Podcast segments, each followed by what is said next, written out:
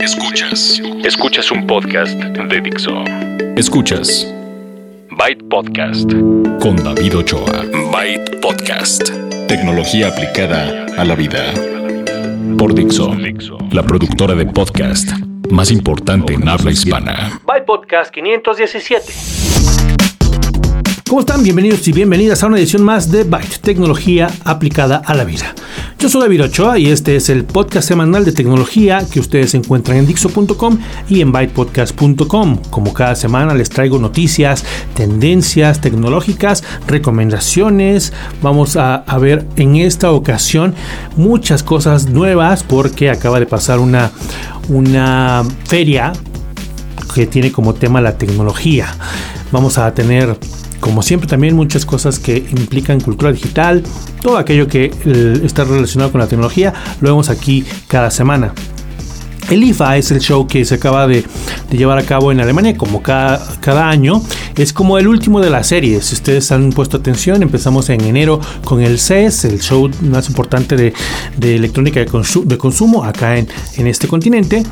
Y ahí se van algunos shows. Está eh, en Barcelona tenemos el, de, el Mobile World Congress, donde vemos más o menos los lanzamientos de dispositivos móviles. Y hay otros, y termina, el más grande e importante es el de Berlín, el IFA, que acaba de terminar. Vimos un montón de, de cosas, les voy a hacer un breve resumen acompañado de algunas noticias, algunos lanzamientos aquí en México.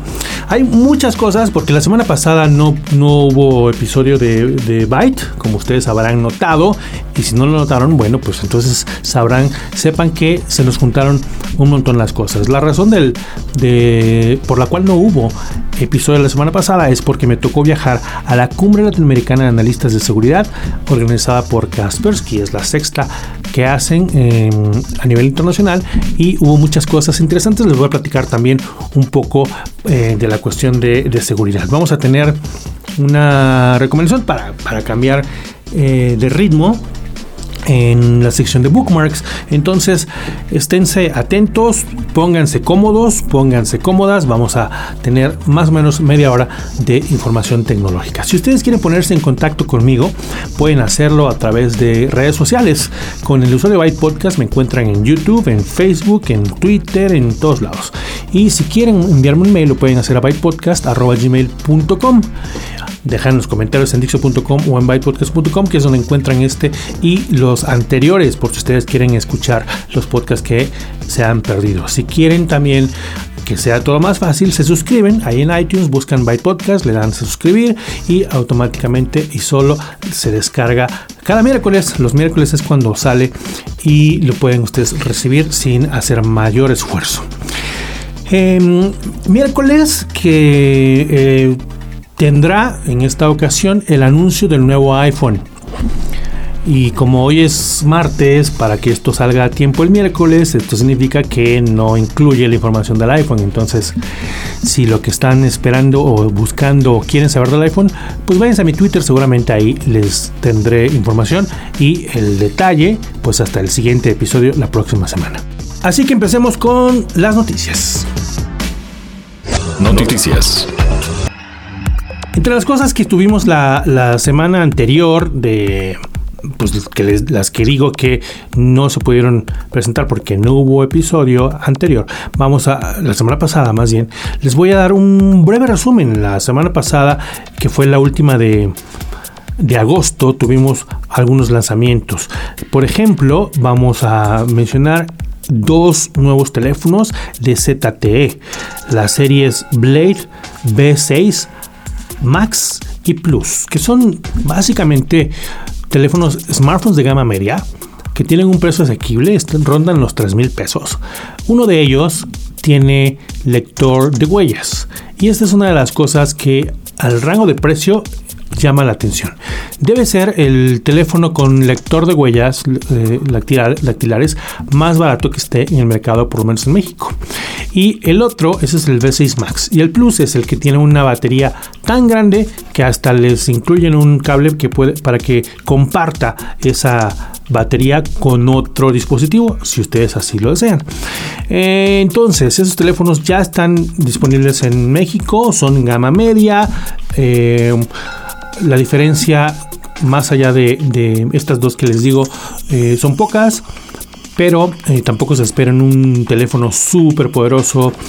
Aunque se ven bien, son atractivos a la vista, son delgados y son de la marca ZTE, la serie Blade son el B6 Max y el B6 Plus. Por ahí tenemos uno de ellos, vamos a hacer la reseña y en unos días se las hacemos llegar. Otra de las cosas que mm, se presentaron en México fue una tableta de Alcatel, se llama Alcatel Plus, es una 2 en 1 que tiene Windows. Es decir, es una tableta que pueden ustedes usar normalmente, Windows 10 y todo, y tiene un teclado en el que pueden acomodar la tableta para que se vea como si, como si tuvieran una laptop. Es una em, dos en uno tableta que en muchos casos puede ser que, si no tienen grandes necesidades de, de, cómputo, si usan su, su, laptop o su computadora para navegar a internet, para escuchar música o cosas leves, puede ser que esta tableta les resulte una mm, opción para cambiarla. Tiene 2 GB de RAM, tiene 32 GB de espacio, no, es mucho, pero es una tableta, pero tiene conectores, tiene un conector, eh, un puerto USB para que ustedes si quieren más espacio le pongan un disco externo o si quieren le pueden conectar un mouse o le pueden conectar un, un teclado más grande, aunque ya tiene el teclado que tiene trackpad para usarlo como si fuera más como si fuera una laptop pequeña. Y con Windows 10 pues bueno nada es perfecto pero la tiene la última versión y pueden ustedes encontrar pues las aplicaciones a las que están acostumbrados si sufren de que las tabletas Android no, no les ayudan o no les dan el ancho. Aunque en muchos casos ya podría ser ese el caso. Es la Alcatel Plus 2 en 1 que también ya está lanzada en México y eh, también nos la mandaron así que vamos a hacer una, una reseña de ella. Se ve bien, es ligera, tiene doble batería, la batería normal de la tableta y la batería del teclado, lo cual está, está bueno. Y otro de los lanzamientos que se hicieron eh, anteriormente en México fue un teclado, un teclado de HyperX, esta marca de alto rendimiento de Kingston. Kingston Latinoamérica presentó su primer teclado dirigido a los gamers, Alloy FPS que me tocó probarlo y se siente muy bien. Hay varios, em, varias marcas que hacen teclados para, gamers pensando en la rapidez, la, respuesta de, del, dispositivo, em, pensando un poco en los usos que hacen un, que hace un gamer y en este caso pensando en un FPS, un First Person Shooter, que son estos juegos, eh, no sé, como Counter Strike o los juegos de disparar ¿no? en primera persona. Eh, está optimizado para esto, tiene, eh, es retroiluminado, tiene marcadas por supuesto las, las letras AS de, em, como siempre en ese tipo de teclados o para las, las, los gamers. Pero también eh, me tocó usarlo y escribir normal y este viaje de las teclas es un teclado mecánico, no es barato, pero se siente muy bien. Para escribir también se siente muy bien. Esa parte está padre. Si ustedes están interesados buscando a lo mejor un, un teclado, échenle un ojo a este de HyperX de Kingston que se llama Alloy FPS. Esas son algunas de las cosas que se presentaron la semana pasada. Anteriormente les había platicado de la llegada a México del Galaxy es el Galaxy Note 7 de Samsung. Ya pudieron ustedes escuchar todas las, maravillas. Ahora les tenemos que decir que les falló la pila a muchos, por lo cual Samsung está ofreciendo un programa eh, eh, voluntario de reemplazo de estos smartphones debido a que la tecnología esta de la carga rápida no les salió tan bien.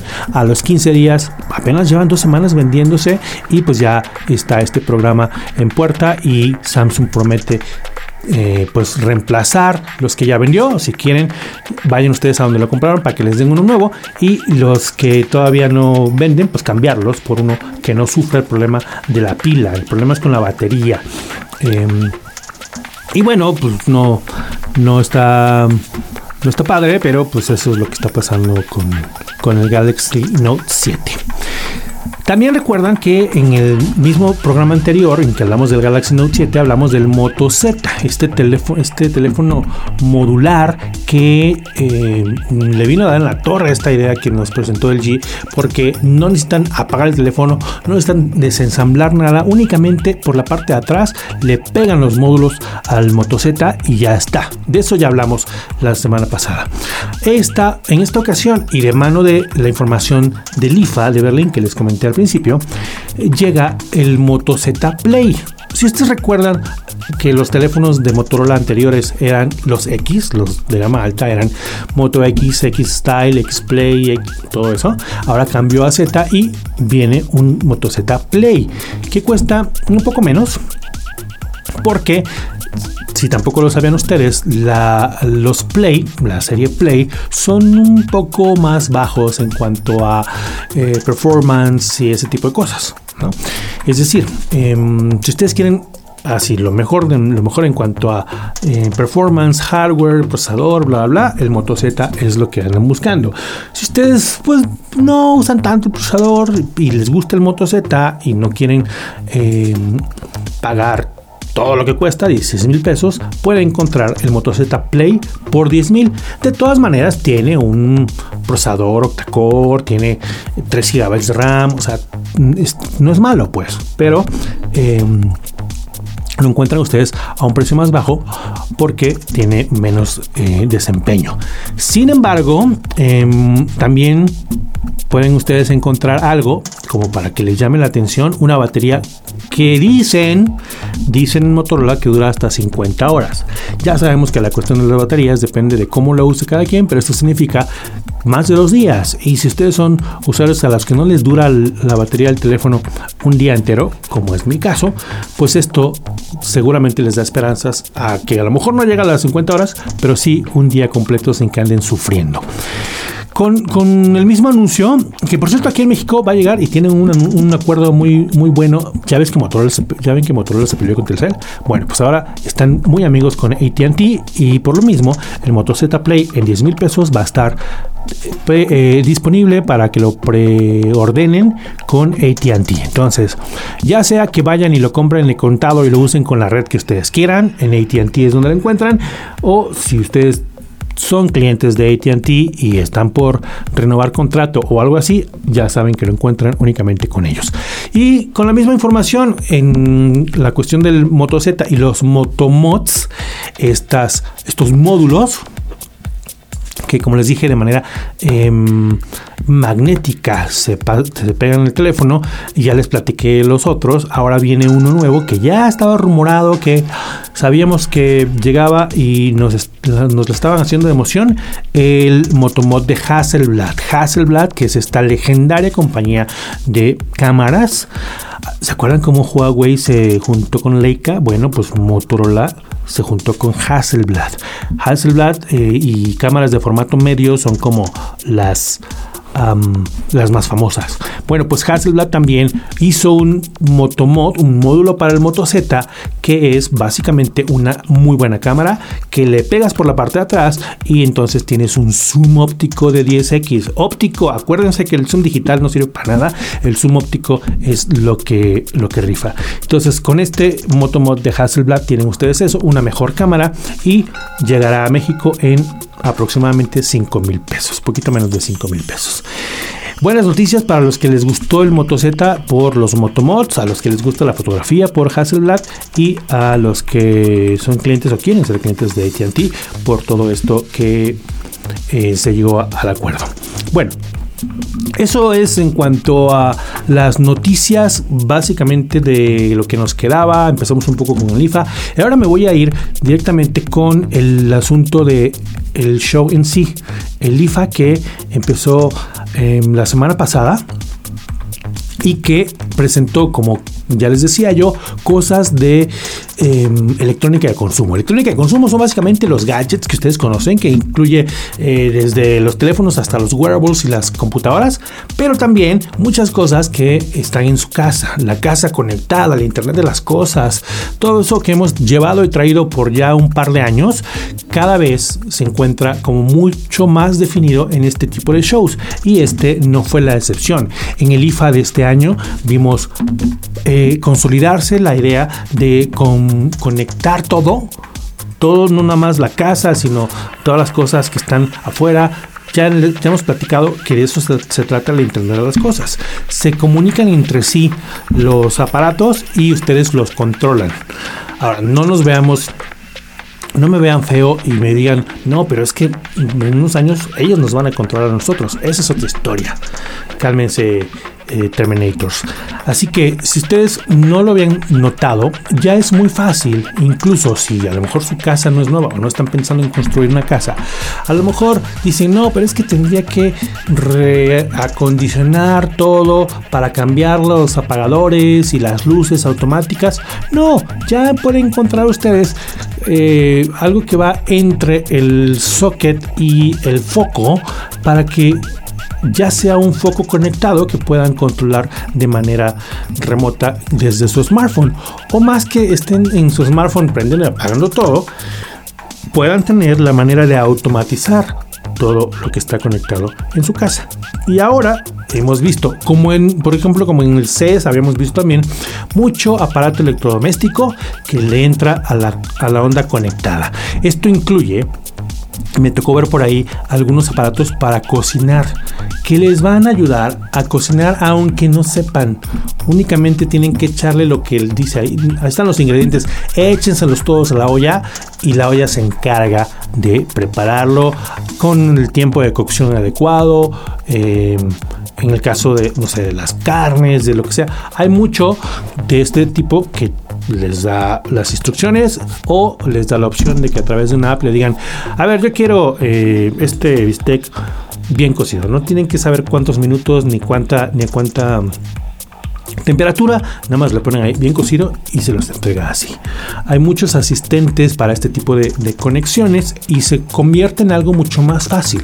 Entonces, todo esto que le veníamos diciendo de la casa conectada, ya lo estamos viendo con cosas específicas que ustedes ya pueden comprar y armar su casa conectada y con em, la manera habíamos visto en, meses anteriores que se estaban poniendo de acuerdo porque los protocolos y la cuestión técnica ahora ya se están terminando de poner de acuerdo y ya son más cosas compatibles entre sí.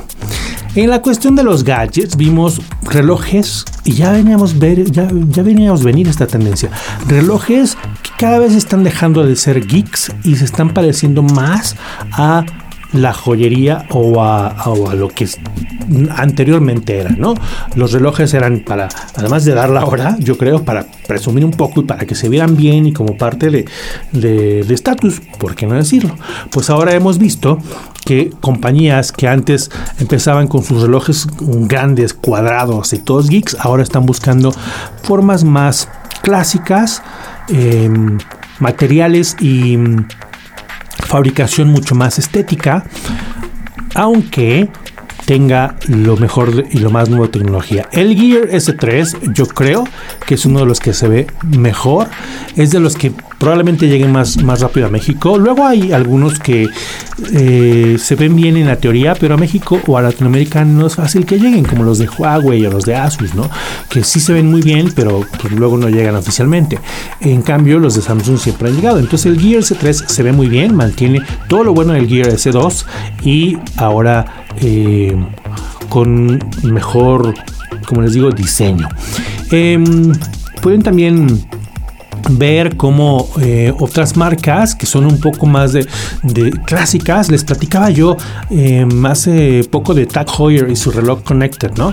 Bueno, pues ahora viene Fossil y Fossil sí va a traer la serie Q a México, por cierto, en cuestión de semanas les voy a estar platicando de eso, de la llegada de los smartwatches de Fossil aquí a, México. Entonces, em, eso también es como, como una tendencia, ¿no? Mejores en cuanto a lo que pueden hacer, pero más bonitos los smartwatches que vimos eh, presentarse allá en IFA. Otra de las cosas, y yo creo que un poco debido a la nueva generación de procesadores de Intel Core, la séptima generación, lo que vimos es que prácticamente todas, si no es, bueno, sí, prácticamente todas las computadoras que se presentaron, las computadoras portátiles, son dos en uno, de una manera o de otra. Vimos em, de Lenovo, em, también algunas tabletas de Huawei, Acer, pues todos los fabricantes em, estaban presentando esta tendencia de la tableta que ahora es suficientemente poderosa para hacer una laptop, pero no al, al, grado que les platicaba al principio, ¿no? Que si hacen ustedes cosas simples, pues puede ser que la armen. No, desde que conocemos la Surface, ¿se acuerdan de la Surface Pro y cómo han estado ahí dándole lata y salió la iPad Pro y ya estamos viendo mucho poder de procesamiento y laptops a nivel, eh, tabletas a nivel profesional que sí pueden competir en con una laptop en sustituirla, pues eso es lo que estamos viendo ahora en muchos casos en las dos en uno que se presentaron ahora en IFA. Todo esto quiere decir que eh, tienen procesadores Core i7 que son los más Em, poderosos que tienen em, bordes las pantallas casi sin borde, que son muy delgados y que son muy bonitos. Eso sí, se refleja en los precios, ¿no? Están, no se van ustedes a comprar una laptop de, de mil o mil quinientos dólares, se van a comprar una dos en uno de mil o mil quinientos dólares, ¿no? Pero la ventaja, para quien así lo, lo le guste, es que pues, se puede separar la tableta se puede separar la pantalla y usarlo como tableta. Entonces, creo que esa es una de las de las tendencias que vimos ahora con las computadoras que pues ya no son tanto laptops sino dos en uno. Em, no, no hubo tanto anuncio de teléfono. Los de gama alta ya saben que no, no son para esta época, pero sí vimos un par de, gama media, ¿no? Eh, Huawei, yo creo que es eh, el, que con su Nova, el Huawei Nova y el Nova Plus, eh, fueron de los más notorios. HTC creo que presentó algo, pero también gama media y no estaba tan bueno. ZTE, la línea Axon. Eh, pero pues nada que, estuviéramos como esperando o que la gente estuviera tan a la expectativa como por ejemplo el iPhone 7 que para estas alturas ya está anunciado después de, lo que les digo que va a ser el día de mañana de acuerdo a esta, a esta grabación. Em, ¿Qué más? Eh, yo creo que, les voy a, ya se está acabando el tiempo, les voy a preparar ya cosas más específicas. Esto fue como, como globalmente qué fue lo que lo que vimos esta en esta ocasión en IFA y para cerrar les quiero hablar de lo que ya todo el mundo sabíamos que venía pero viene fuerte y viene cada vez más fuerte y con más participantes estoy hablando de em, la realidad virtual y habíamos antes solamente tomado en cuenta a las compañías grandes con sus headsets el Oculus el, el HTC el Vive el de PlayStation y em, el HoloLens etcétera. Pero ahora, y gracias a esta feria, toda la información, vemos cómo hay más participantes, más eh, marcas que le van a entrar. Alcatel, Qualcomm ya hasta tiene su, referencia para su Snapdragon 820 VR para realidad virtual y, muchas compañías que ya le, ya le están entrando porque el mercado es grande y no, no hemos visto más que la punta del iceberg. Van a venir muchísimas cosas y vamos a darnos cuenta el año que viene si esto es solamente eh, la moda que, muchos creen, porque ha pasado, ha pasado que, estas cosas de tecnología vienen muy fuerte y de repente se desvanecen, como el 3D, ¿no? Yo creo que este sí se va a quedar, pero eh, esta información que, vimos, el que ahora en NIFA haya muchísima más em, masa de, participantes, de fabricantes que le estén entrando a la realidad virtual, em, es una confirmación de esto, pero no me creen a mí ni a nadie, lo, lo veremos con el tiempo. Entonces les voy a eh, preparar en las siguientes en los siguientes episodios cosas ya más puntuales, a lo mejor algunas, algunos productos de algunas marcas y eso lo estaremos viendo, eh, lo estarán ustedes escuchando en los números eh, posteriores, en episodios, episodios posteriores. Vamos rápidamente para cambiar un poco el ritmo a bookmarks y regresamos a cerrar el podcast. Bookmarks. Y para cambiar un poco el ritmo antes de la última parte del programa, les voy a hacer una recomendación para aquellas personas que quieren aprender a cocinar, porque nunca está de más aprender a cocinar. Si ustedes quieren apoyarse de todos los recursos que, encuentran en internet, es muy fácil. Hay muchos lugares. En español les hemos recomendado Kiwi Limón, por ejemplo. Ahora en inglés, un poco para que exploren, un poco para que, a lo mejor está para que aprendan. Si ustedes son estudiantes de inglés y quieren saber eh, cómo se dice betabel, si les gusta, o si no les gusta, no importa, porque esta, este sitio, esta recomendación que les voy a hacer ahora, les da la oportunidad de aprender, de hacer eh, su propia comida pero además también de personalizar toda su experiencia en este lugar. Se llama Joomla. Y-U-M-M, M, L-Y. Y ustedes pueden crear una cuenta y acceder a través de su tableta o su computadora al sitio web, pero también pueden instalar alguna de las aplicaciones en su Android, en su iPhone, en su iPad, en su Windows Phone. Pueden ustedes tener la aplicación y entonces ya les llevan la cuenta, o sea, hacen una cuenta y les permiten personalizar diferentes cosas. Como que, si ustedes, por ejemplo, son alérgicos a algo, si son alérgicas a algún tipo de alimento, ahí lo ponen, marcan su alergia al epazote, por ejemplo, y nunca les va a aparecer una receta que contenga epazote o lo que ustedes marquen. Si ustedes quieren eh, explorar, hay muchísima, muchísimas recetas. No es un lugar nuevo, no es una comunidad nueva, pero sí eh, están recientemente le han estado haciendo cambios y ustedes pueden explorarlo por si no lo conocían. Si ustedes quieren, por ejemplo, llegan a casa y hay únicamente cuatro ingredientes, pues van al sitio y le ponen, mira, nada más tengo, solamente tengo queso, betabel y algo más ¿Qué puedo hacer? Dame recetas con estos cuatro ingredientes y se los pone de manera muy sencilla. Es un sitio em, que les digo está disponible a través del navegador, por eso está en Bookmarks, pero también encuentran aplicaciones. Se llama Joomla y es la recomendación de Bookmarks de Byte Podcast 517. Software. Como les decía al principio, la razón por la cual no hubo episodio la, semana pasada de Byte es porque me tocó ir a la sexta edición de la Cumbre Latinoamericana de Analistas de Seguridad, un evento en el que evidentemente el foco es la seguridad informática. Y aunque fue muy extenso y en Twitter pueden ustedes ver a través de las grabaciones que hice en Periscope y fui haciendo Periscope de cada presentación que había y ustedes pueden verlas casi en su totalidad ahí. Si van a mi Twitter, arroba Podcast, encuentran las ligas a Periscope porque todavía no, porque ya no se borran, por si ustedes no sabían.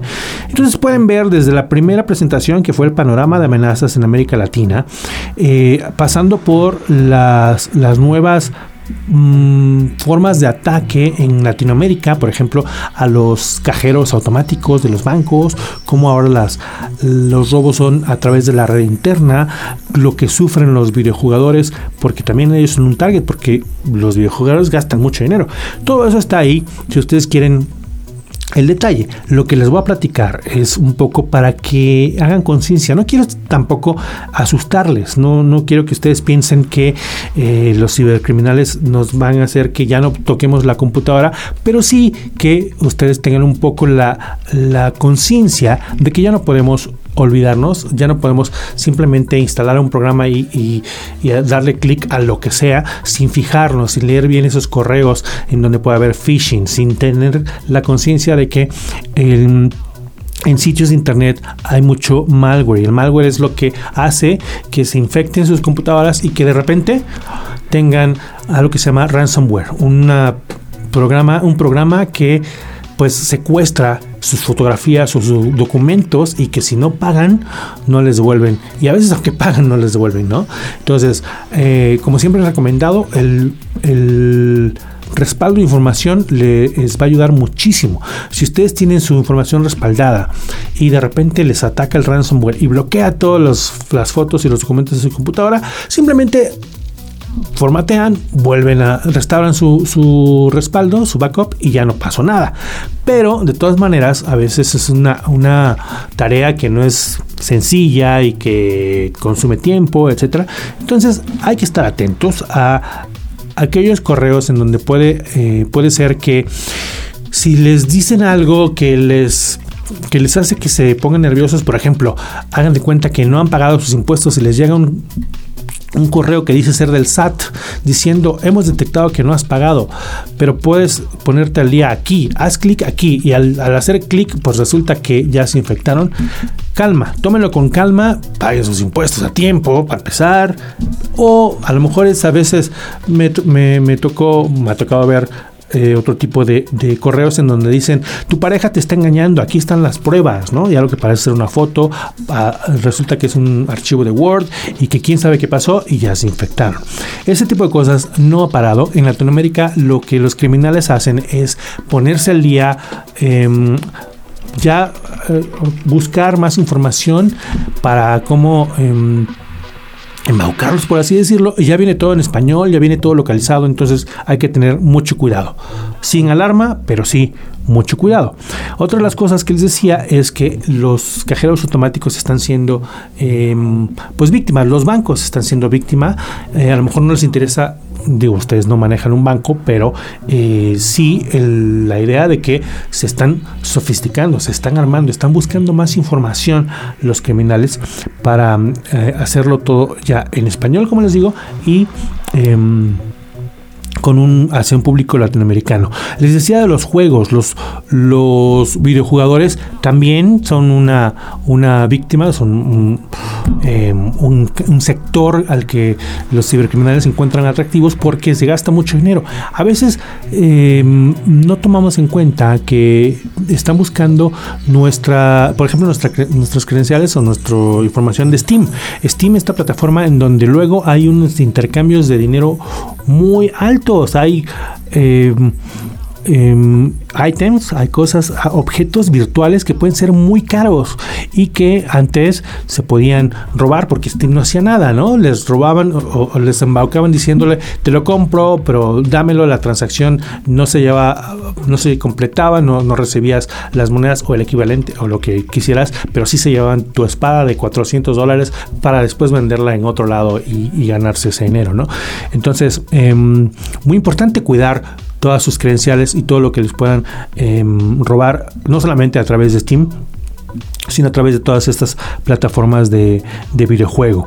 Los ataques em, dirigidos, había la creencia que esto era solamente en países como China o en Europa del Este o, que aquí no pasaba porque no, no, no había quien se interesara en, en pequeñas o medianas empresas en Latinoamérica, pero ya se ha visto desde eh, el año 2003, pasando por 2005, 2007, 2009 y 2010, ataques en español, ataques dirigidos eh, con cierta sofisticación em, para monitorear redes GSM, para eh, atacar a los dispositivos móviles, etcétera. En la región que incluye Latinoamérica en español y Brasil en portugués, se ha visto desde el 2005 un em, avance en los ataques dirigidos, ataques que eh, pueden tomar mucho tiempo y muchos recursos porque quieren em, descubrir a lo mejor las eh, propiedades intelectuales de tu compañía o em, algún ah, no sé, suena de película, pero alguna compañía a lo mejor eh, le encarga a cierto grupo de hackers espionaje industrial, ese tipo de cosas, ¿no? Ya no es ciencia ficción, ya existe y hay prueba de eso. Hay un grupo incluso la información nos la dieron en, este evento, un grupo cibercriminal que opera en México. Se llama Zaguaro. Ha tenido más de 120 mil víctimas y opera en México en español y se expande poco a poco a otros países que eh, hablan este, este idioma.